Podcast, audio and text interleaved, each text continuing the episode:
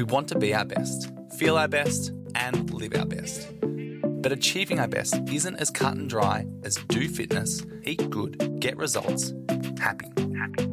To find joy, good health, balance, and contentment, we need to show valor. This is valor. Valor is courage courage to face challenges, to endure, to struggle, to be exposed to all of your vulnerabilities, and to face it all without any certainty of the outcome.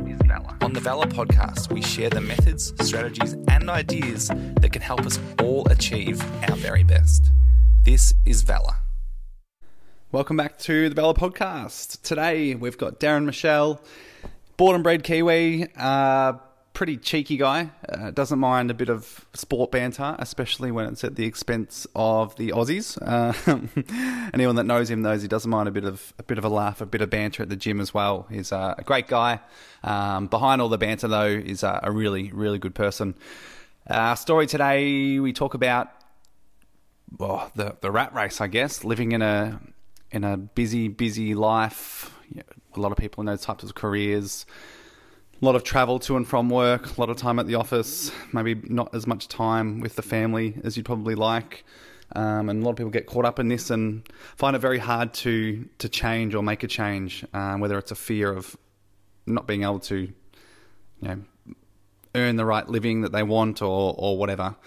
But Darren's someone that did do that, uh, turned away from a pretty high paid job and changed his whole family's life around for the better. And we talk about that, about the fears of doing that and what it's like to take the plunge and what he's doing now. And it's a good, really inspiring uh, journey, really inspiring story. I think that resonate with a lot of people, a lot of people that maybe have done the same, or a lot of people that maybe do feel like they're a bit stuck in a career that they, they just hate. And um, this might give you that little little nudge or that little bit of inspiration to, to realize that you, know, you can you can do whatever you want to do. But here we go, Darren Michelle, cracking chat. Enjoy. Let's go. This is Valor. Darren, how are you? Good, good. You? good, mate. Thanks for coming on. Um, we chatted about getting you on a few weeks ago, and it's kind of been hard, like organising these amongst lockdowns. Yes. Although I shouldn't have. You and me are both at home. I'm used to it. I'm pro. I was like, when are you free? Like, all the time. um, but yeah, thanks for coming on. Um, pretty keen to chat about this topic that you've got for us today. Um, I think it's very relevant to a lot of people. Um, I've been to some talks and stuff that talks about this stuff as well, and it hits home with everybody that gets caught living a very busy, busy life. Um, and I especially think like during this COVID and all that as well, people getting stopped or maybe not having to travel as much anymore, and that has had them sort of thinking about how they want to do work and life um, and all of that. So keen to chat about it, but first I want to talk about some CrossFit stuff with you first because um, this is not your first gym. So I want to hear about I want to hear about your story about how you got into it um, and all that. So yeah, tell me how did this happen? Um, I suppose for CrossFit, I've never really got into the gym at all. I used to think that I'd I should do it, and then I'd go and do it, and I just didn't enjoy it. There was no I'm a pretty competitive person, and there was none of that. Um, and I think I saw this is way back in CrossFit Fountain Gate, CrossFit Narre Warren days. Um, there was like a sign posted on a power pole or something like that, and um, it sort of sparked my interest. And I went home and I googled it, and somebody was rope climbing. I'm like, oh, that looks cool. Yeah. Um, so I went and did a session, and it was like a one of those um, introductory ones, and there's me and there's a couple others, and I was absolutely spent at the end of it, um, and I got smoked by um, some woman that was ten years older than me, and I was like, and that sort of got the competitive juices flowing. Um, and so yeah, from there I just never looked back. And so you were sporty before this, like yeah, yeah. yeah. What, what what sports did you play? I grew up playing rugby. Yeah. Um, so all through school, high school, it was rugby in the winter, cricket in the summer. Yeah. Um, and then once I sort of entered into working life, um, I guess work sort of took over a little bit of that. So it was more sort of social things. So I played a lot of indoor netball. Yeah. Um, at varying levels. Um, so just there's always a sport that yeah. I was playing. So You're you a team sport guy. Yeah, I, yeah, When did you move to Australia? How old were you? 2001. Oh yeah. So we've been here a while now. Yeah.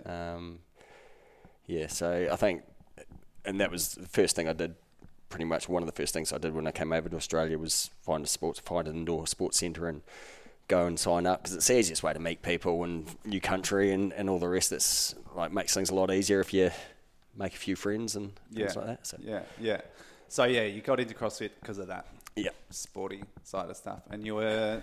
Which when was that? It was probably around 2012, 13 ish. Hey. it was yeah way back at the early back. The early stages. So days. yeah, I've gone through. I've got a lot of different singlets from a lot of different places um, that I've that I've been to. Yeah. Um, so yeah, it went from CrossFit Narre Warren to CrossFit Fountain Gate to um, then it was another one, and then Hallam, and then here. So just varying reasons for moving on. Sometimes it was the gym didn't succeed. Sometimes we moved. It was Yeah.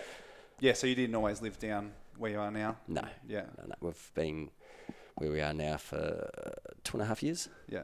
Nice, sleepy little Blind Bight. Love it. A lot of people don't even know that Blind Bight even exists. We didn't know it existed until we went and looked at our house.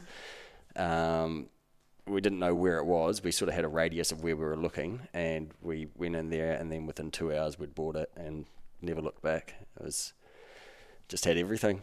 Yeah. Is this all got to do with what we're going to chat about as well? Uh, yeah. Yeah. yeah, yeah, a little bit. In a way, okay. Um, before we go to that, tell us, um, yeah, what it is about here that you you love about it.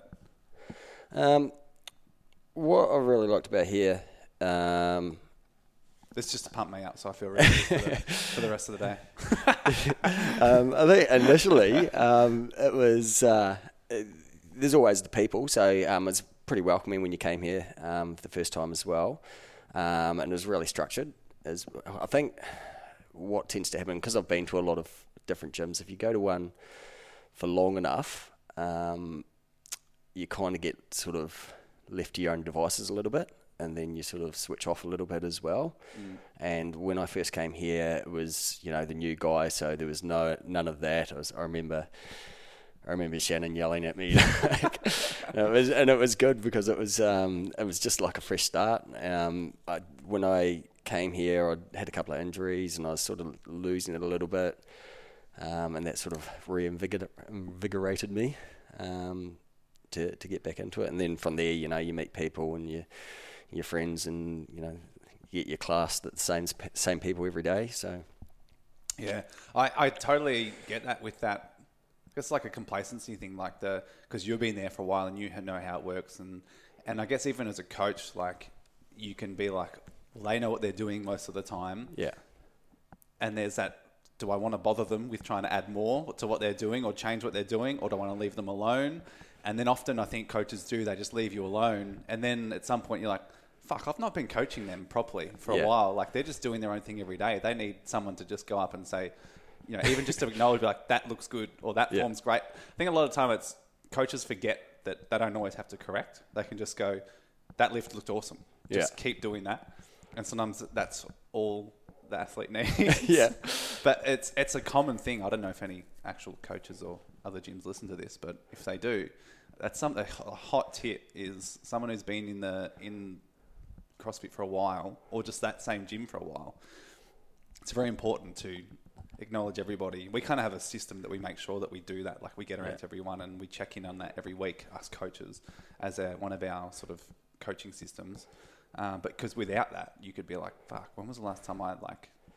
yeah, or Checked. even I was gonna say even sort of subconsciously without like really thinking about it, um, you just uh, you end up sort of motivating yourself more. And I think what's good about CrossFit as a whole was uh, the motivation, the people around you, and you know that's what sort of gets you coming back. And when you lose that, and it's just you, or you know, that's where you sort of start to drift off, and you might you know turn five sessions a week into four and three and two, and sort of go from there. Yeah, it fades a bit, but at the moment, it's like it's. I feel like when we do get out of these lockdowns and go back to the gym, everyone gets like reinvigorated again. Yeah. they've they've gone, oh, this is why I love it. So you get if you do get to that complacency, people get that at times, and then it gets taken away from you. You forgot how important it was. Yeah. and then when you come back, you're like, oh fuck, this is the greatest. And we end up having like, you know, six a.m. bursting at the seams and that, and it's Yeah. good fun. but hopefully, hopefully that changes soon. Um, all right, let's get into this topic. Um, so yeah, you told me about this recently about.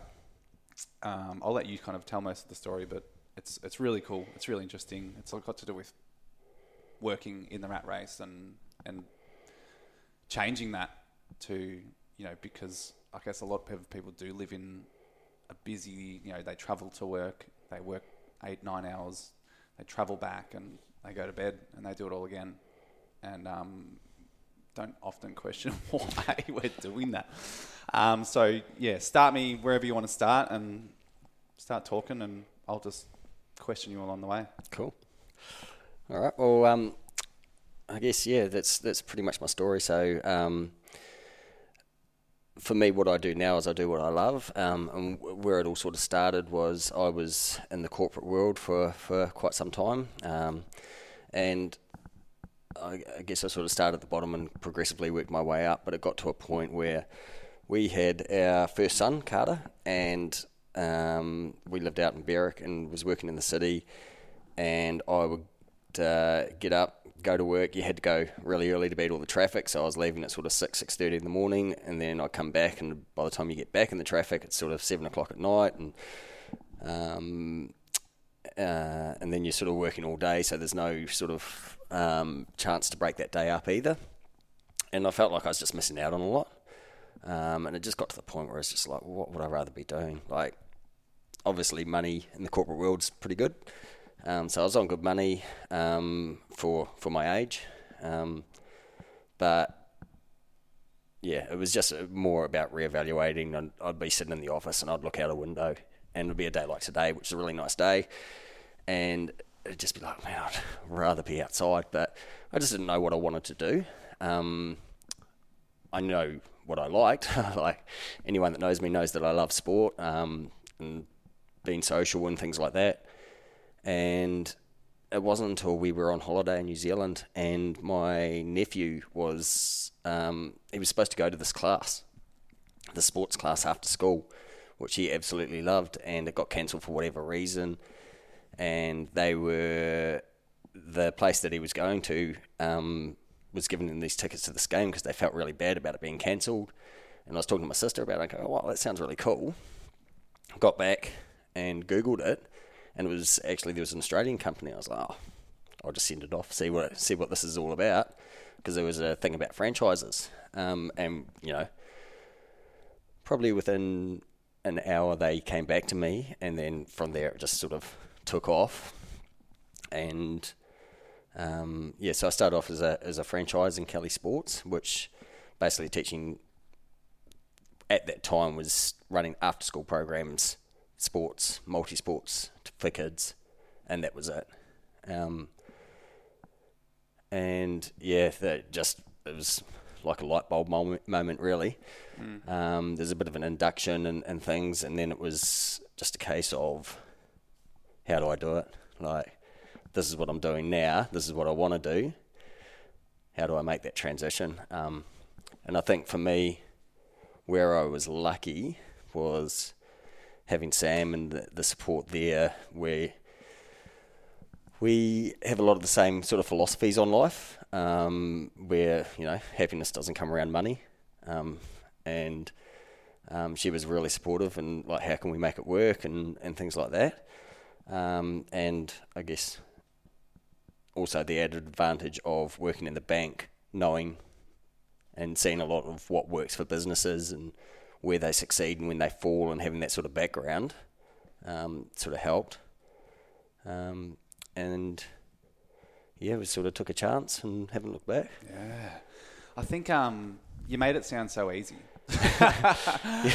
But I think, like, I've never had to work in an office in the city or anything like that before. The closest I've think that to done to like a very monotonous kind of job is um, cabinetry. But at least I was still, you know, using my hands and moving or going from house to house and installing and stuff. So it got repetitive at times, but a lot of the time it was also great. So I've never experienced sitting on the Monash and then going into an office Yeah. and then sitting on the Monash and then having dinner and then just doing it on repeat and not having much time for like a sport or a gym, not having much time for your kids apart from reading them a story And then I imagine on weekends you probably had to do fucking housework and garden work one of those days, and then you'd have one day to just Yeah. play or recover, and then you just go and do it again. Yeah. Um, and I've spoken to people that have that, that do that, and and they often do, even in trades as well, when they're flat out. That one day on the weekend is ends up just being recovery day, Yeah. and they don't even want to play. They would love to do more stuff with their kids or whatever, but they're just so exhausted that they just want to sit down. And then it just sort of like we call it like that rat race. It's just that spiral of just the same thing. Fucking scares the shit out of me.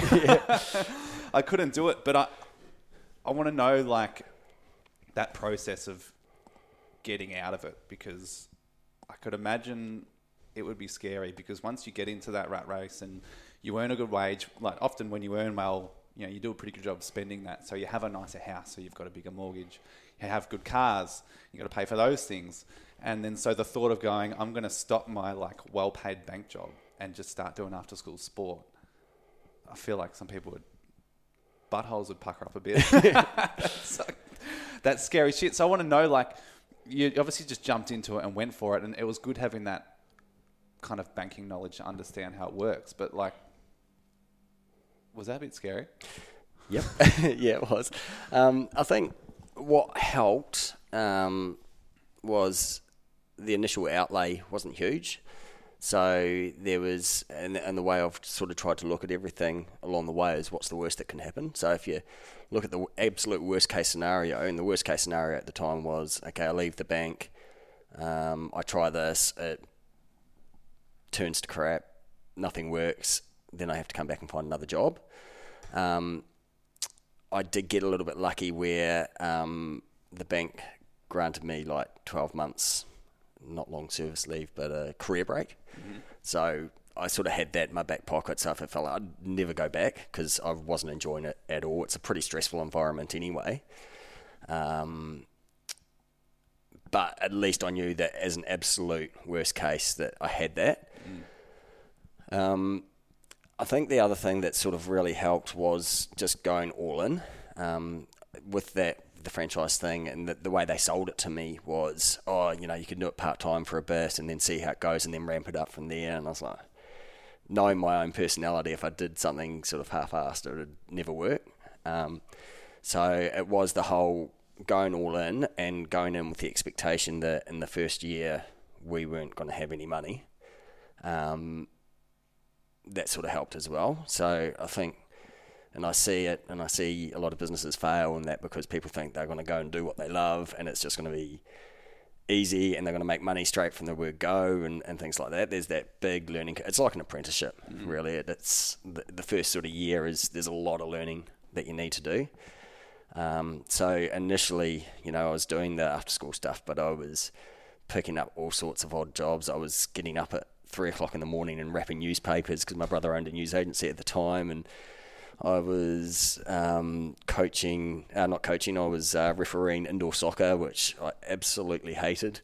um, you, get, you get a couple of teams of different ethnicities.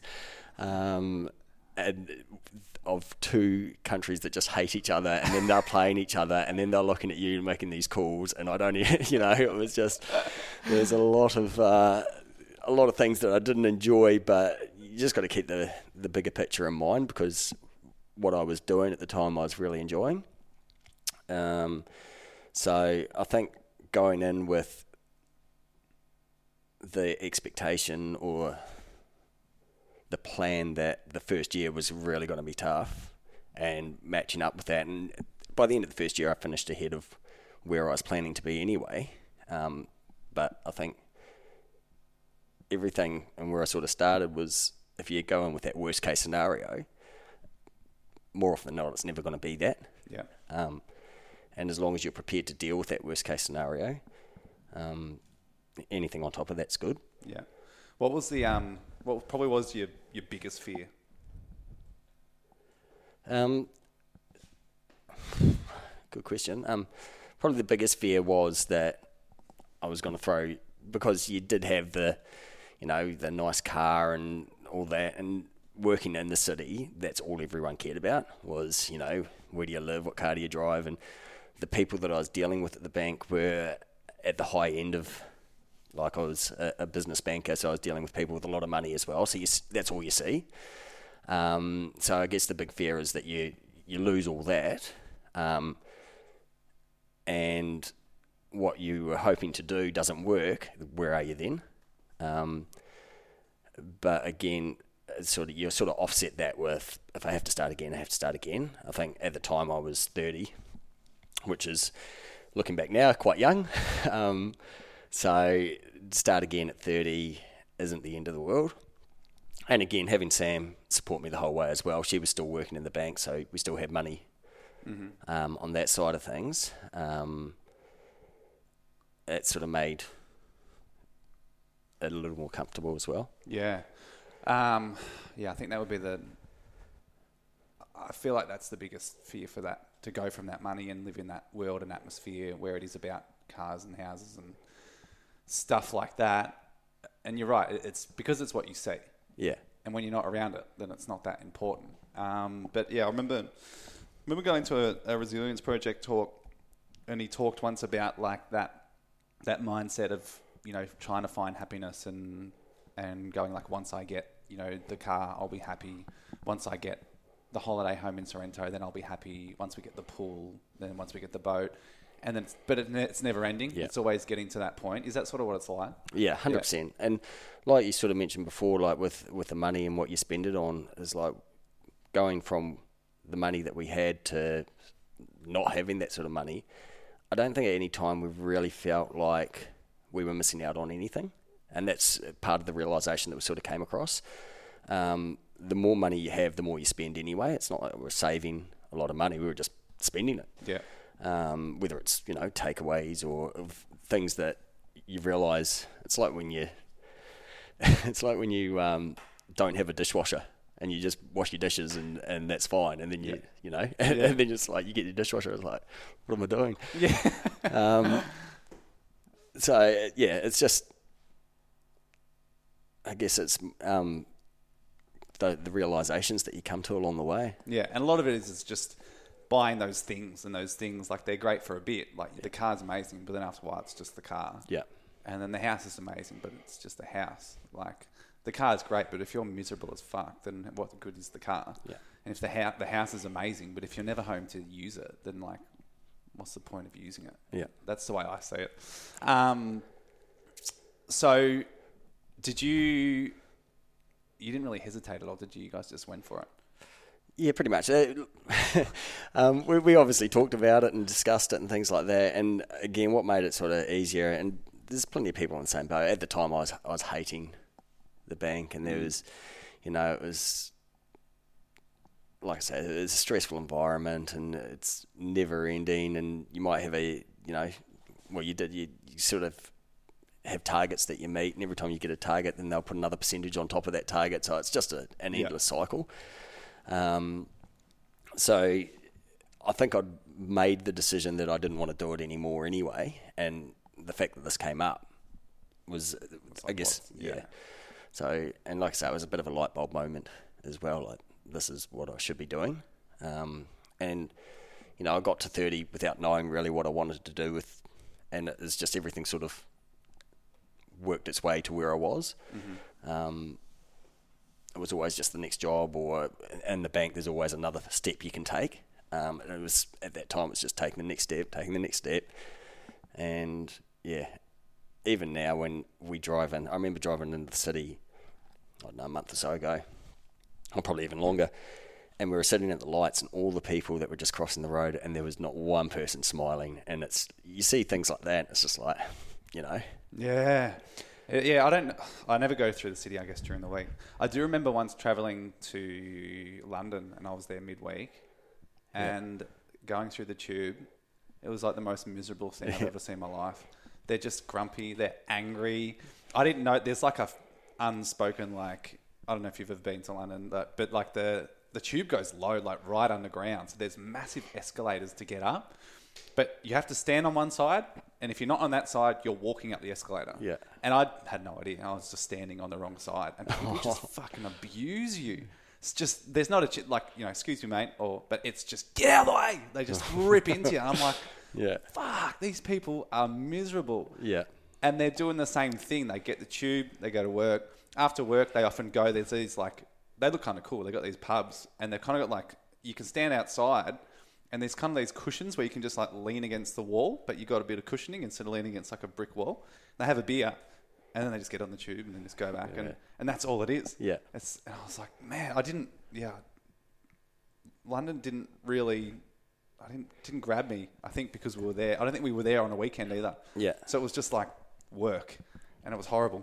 Um, oh, what I was going to ask. Um, oh yeah, I want to know like, what if if people get caught up in this world of wanting the promotion and wanting the job and wanting the car and all that, and that's what they think's going to be happy, and then they they'll get the money, and then they can do all the things that they want to do with their family once they've got all of that. What's your view of happiness and success that kind of made you and Sam change what you're doing? Um, I think like our our view is it's like just live every day. It's it's cliche and it's you know all, all those sort of things, but like we've had people like I've got older siblings, um, and they've all gone through it with their own kids, and you know with our kids at the ages that they are now.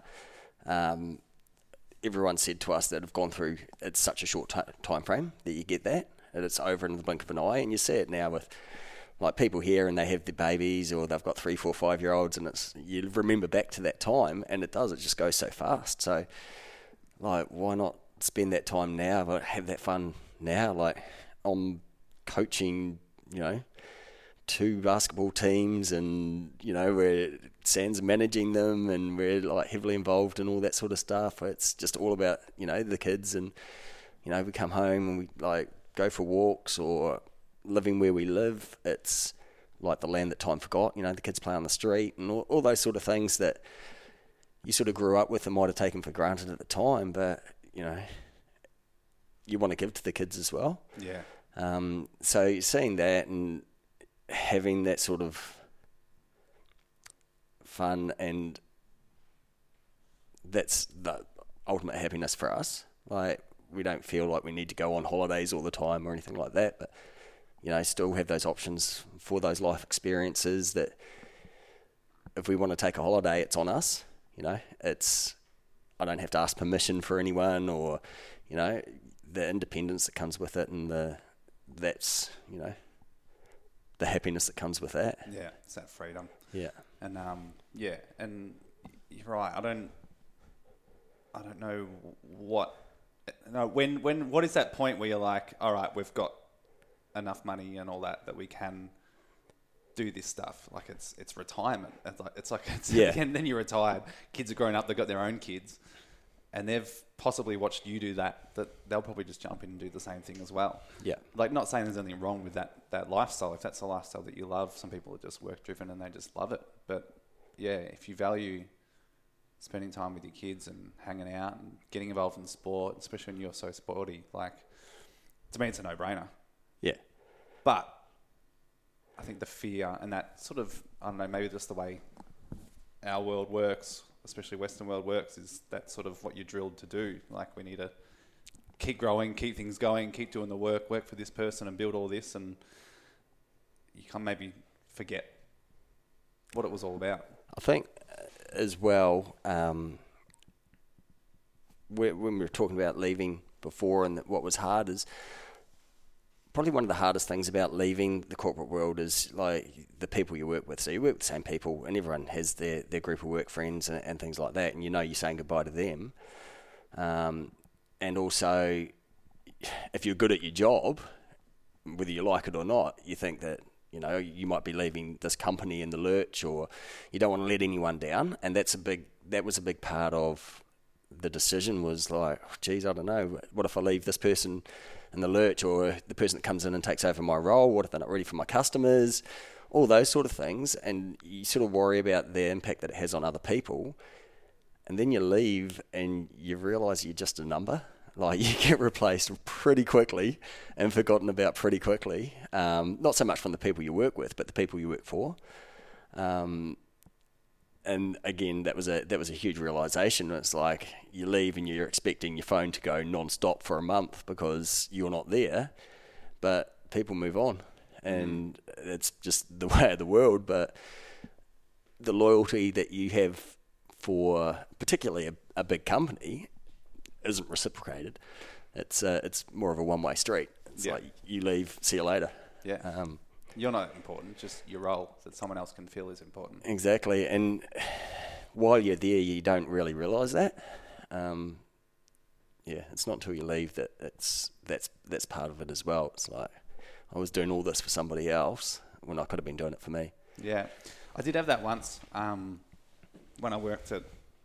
It's just a different gym. It was just like a typical gym. Like it's probably a 24-hour style now, but the way they operated was very like corporate and very structured and all that. And it was one of the first gyms where I really built up. Like I built up my PT. Like I started with floor hours, and they they did a they put a lot of effort into like their sales and selling PTs and stuff like that. Like you could buy them as a part of your package when you join the gym and all that.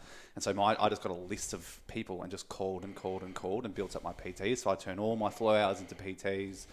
Um, and that would, the way they did it, rather than because some gyms do like you pay a rent and you do PT. This was like they would just give you a commission off your PTs, which I like better because being a 19, 20 year old, I didn't really want to pay rent on my job. Um, and so I ended up, yeah, and then I extended more. So I made them a lot of money doing PTs. Um, and then when I left, they were halfway through a meeting and they kind of stopped and went, see ya. and that was it. Yeah, I was like, ah, I, I didn't, yeah, I thought it was going to be, not, not, I didn't need someone to tell me that you're great, but I thought there would have been like, oh, you know, you'll be missed. yeah, you'll be missed, or or what you did for these members was important, or you know, Yeah. you did a great job of building this up, and you know, you've left a lot of people in a better place, or something. And it was like, see ya. I, fuck, I'm not that. I don't so feel uh, like feel as bad about moving on. Yeah. And then obviously, there's you're not allowed to kind of poach clients or anything like that. But when I did move on, I started working for Melbourne Storm, doing kind of teaching rugby league and clinics and stuff like that. But I also sort of worked out of the CrossFit gym in Mornington and just started doing some casual stuff. And and some of those PT PT clients followed me. They like I was like I can't tell you to come, but if you want to come, and I got a bunch that came across, and I didn't feel bad about it Yeah, because they the the people at this gym didn't give a shit. So I was like, oh well, yeah, C- come and train, fuckers. Um, yeah, I think um, something I wanted to add before we get to the end of this. Um, I read. Uh, so Lachlan Wallace owns um, Gym. We did an episode with him last year, um, but he put up this post that I really loved and it popped into my head before here. Um, I think it resonates with this really well um, about sort of looking at what is making you happy and then kind of looking at what you're actually doing in your life. So it said it something I couldn't find it, but it was something along the lines of list all the things in your life that make you happy, then list all the things you do each day and week, and compare the two, and then just work your way towards making those two lists look the same. So if you're the things that make you happy, and we, we forget about it. The things that make me happy were like hanging out with our family and our wife or husband, going out for dinners, you know, playing games, doing stuff like that. They don't involve many of the things that we are doing, which is like sitting in traffic yeah. and shit like that. And so, yeah, I really love that because yeah, a lot of people I imagine could do that, and I would encourage people to make those two lists and look at it and see, you know, even during this lockdown sort of phase, are you sitting on your phone scrolling while it's sunny outside, while your kids sit next to you on their iPad, when the both of you could be out in the trampoline or going for a walk or having a kick, or are you just sitting there trying to sort of numb it all away? What Yeah. two things make you happier? Like yesterday, broke my 5k rule, but Harper and I drove down to Mount Martha to go see my grandma. Like she's almost 84, and I've not got to see her much the last couple of years. And I was like, fuck it, I'm going to go see her. And we ended up hanging out there for probably three hours. Went for a dog walk and all sorts of stuff. And you know, she's pretty damn healthy. But you know, it's it's very cool that Harper, who's seven years old, has got a great grandmother who's kicking on very well. Like I don't remember my great grandparents. Yeah. So that to me, like that was really awesome. Um, and if you're working every day, then you don't see your grandmother, and you don't get to ask her about all sorts of things from her life that are interesting. And when I was there yesterday, she said to me, she's like, "Oh, there's a lot of things that I didn't ask my grandmother that I really wish I did ask my grandmother." And that would have been so interesting. That would have been asking her shit that happened in like the 1910s. How cool would that have been? Yeah. So I'm asking her stuff like she was born, you know, just before World War Two. I'm like, what was it like being a child in the 40s and 50s? That's so interesting. Um, and if you don't, yeah, if you don't do those things, if you're just caught up in the race, then you miss out on a lot of stuff. Yeah, and you see it. Um, it's funny you say that. Sam, um, with her brothers and sisters and cousins, actually did a thing with their granddad where they did a uh, basically an interview and found out all those sort of things as well. And he absolutely loved it, and they loved it. Same, exactly same scenario. Um, but I think you, you hear it all the time when people hate their jobs or they complain about their jobs, and there's something that they're really passionate about. It's like whether it's I don't know, fishing or sport or singing or dancing or, or whatever. But even with Sam, with her art, like she's a successful artist now, um, because she took that chance. And I think if you take that chance with something that you are passionate about, and it's a, another cliche, but if you do something you love, you never work a day in your life.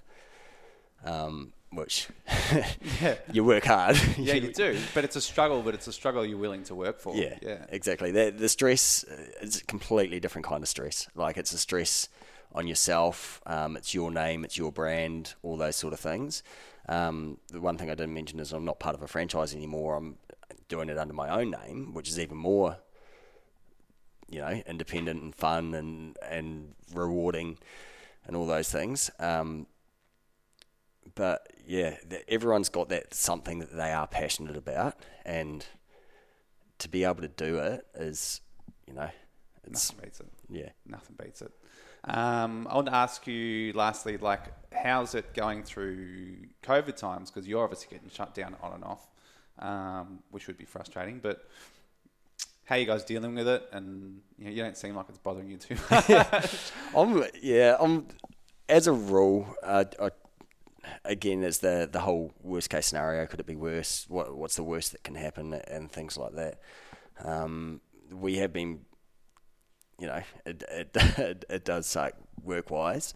Um, I'm lucky that I'm in an industry that when things do get lifted, I'm not afraid that I'm not going to have the same sort of impact because when things get lifted, parents are going to want their kids to do sport. They're wanting them to do act to be active and, and things like that. So that that'll pick up again, um, and it's make the most of the the time that you do have because I think if you got told, you know, well in advance that these were the dates that you're going to get locked down, you'd almost be looking forward to it.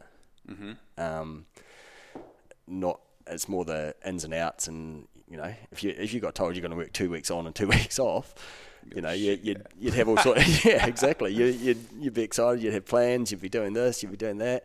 Um, even if you you know you can't leave your home or you can only go within five k's, there's, there's things that you can do, and there's definitely days where you don't do anything and the day's gone in no time. You know, you get up, you do some exercise, you have lunch, then all of a sudden it's three o'clock. it's like, you know, um, so there, there's definitely those, but I think um, when you look at what other people are going through, it's not, and you know, things when you do get the lockdown again, look, it does get to you, but um, it gets to you know that a lot of other people are doing a lot tougher, um, and that sort of helps you power through a little bit. yeah, yeah. I think yeah. I was saying to some people today that yeah, it's, you can't really judge everyone's situation. Everyone's different. The people that are working f- flat out, they're working, I feel like they're working so flat out that they don't even get a chance to process anything. and some of them are like, "Fuck, I would love to have a couple week break," Yeah. like you guys are getting, and we're sitting at home like, "Fuck, like this is actually quite good because I get to do things, get to work on the house or play with the kids or whatever." But I'd also like to feel useful, Yeah. and do something. So you know, either ways, um, you know, cops it a bit. And I did see someone who was working say like, you know, just because you're working still during this, it is okay to still feel a bit shit. Um, which I totally agree with. You can't really Yeah. say, well, nothing's changed. I, did, I did, in saying that, I did tease Court's sister about that, but um, I was only joking. but yeah, you can't, I think it's just making the most of it at this time. And I think it probably helps you and Sam that with the outlook that you have, if you're so money focused, the Yep. way you'd be perceiving all this would be very different. Whereas because you're family and play and just living life and enjoying it, then it's not as bad. Yeah, and yeah, I think you probably just nailed it. But it is. It's um, like obviously you still want money coming in, and you're not going. You're not really advancing like you normally would be if you were working. Um, but you know, when you think back to the Great Depression, how hard that would have been compared to what we have to go through now, it's nothing. Yeah, no. So, and not that I was around for that. Um, Barry, if you're listening, you probably were. But, um, yeah, fuck. Um, yeah, well, we're not having to live on like cows' tongues and Yeah. livers and you offal know, and scraping together tomato soup packets, uh, you know, tomato sauce packets, and Yeah. squeezing them into the bottle and things like that. Yeah, like, yeah, yeah, yeah. We're not having to do that. I think the trauma's all relative, though. It's relative. We've had a pretty good. Yeah. the last what 70, 80 years. Exactly. it's probably the best um, seventy or eighty years of humankind's existence ever. So when something does hit us, we're like, oh shit. yeah, yeah, I thought this was supposed to be easy. I thought I was supposed to coast through. Um, it's not quite the case. Um, I did have something I was going to say. I think I forgot it now. It's probably going to be something about Barry, but I forgot. oh, it is. Um, I, I, oh, that's what I was going to say about um, the Olympics. So the Olympics obviously was on during a lockdown. Um, I've never heard so many people get so excited about the Olympics before. Oh, I wasn't even looking forward to the Olympics. Really. Yeah, I was like, uh, whatever. And then as soon as it came on, I was like, fuck yeah, yeah. this is the best. and even like aside from the sport side of it, the human spirit side of it Mm. that you see, and the, all those good feel good stories. That there's always so many feel good stories that come out of the Olympics. Yeah. and again, stories that put things into perspective, like you know how there's the the refugee team and what they've gone through and, and things like that. It's Yeah. like, yeah, It is good, yeah. I think um, I think what what it was was because there's so much darkness on all the time. You turn on the news and it's always negative and doom and gloom.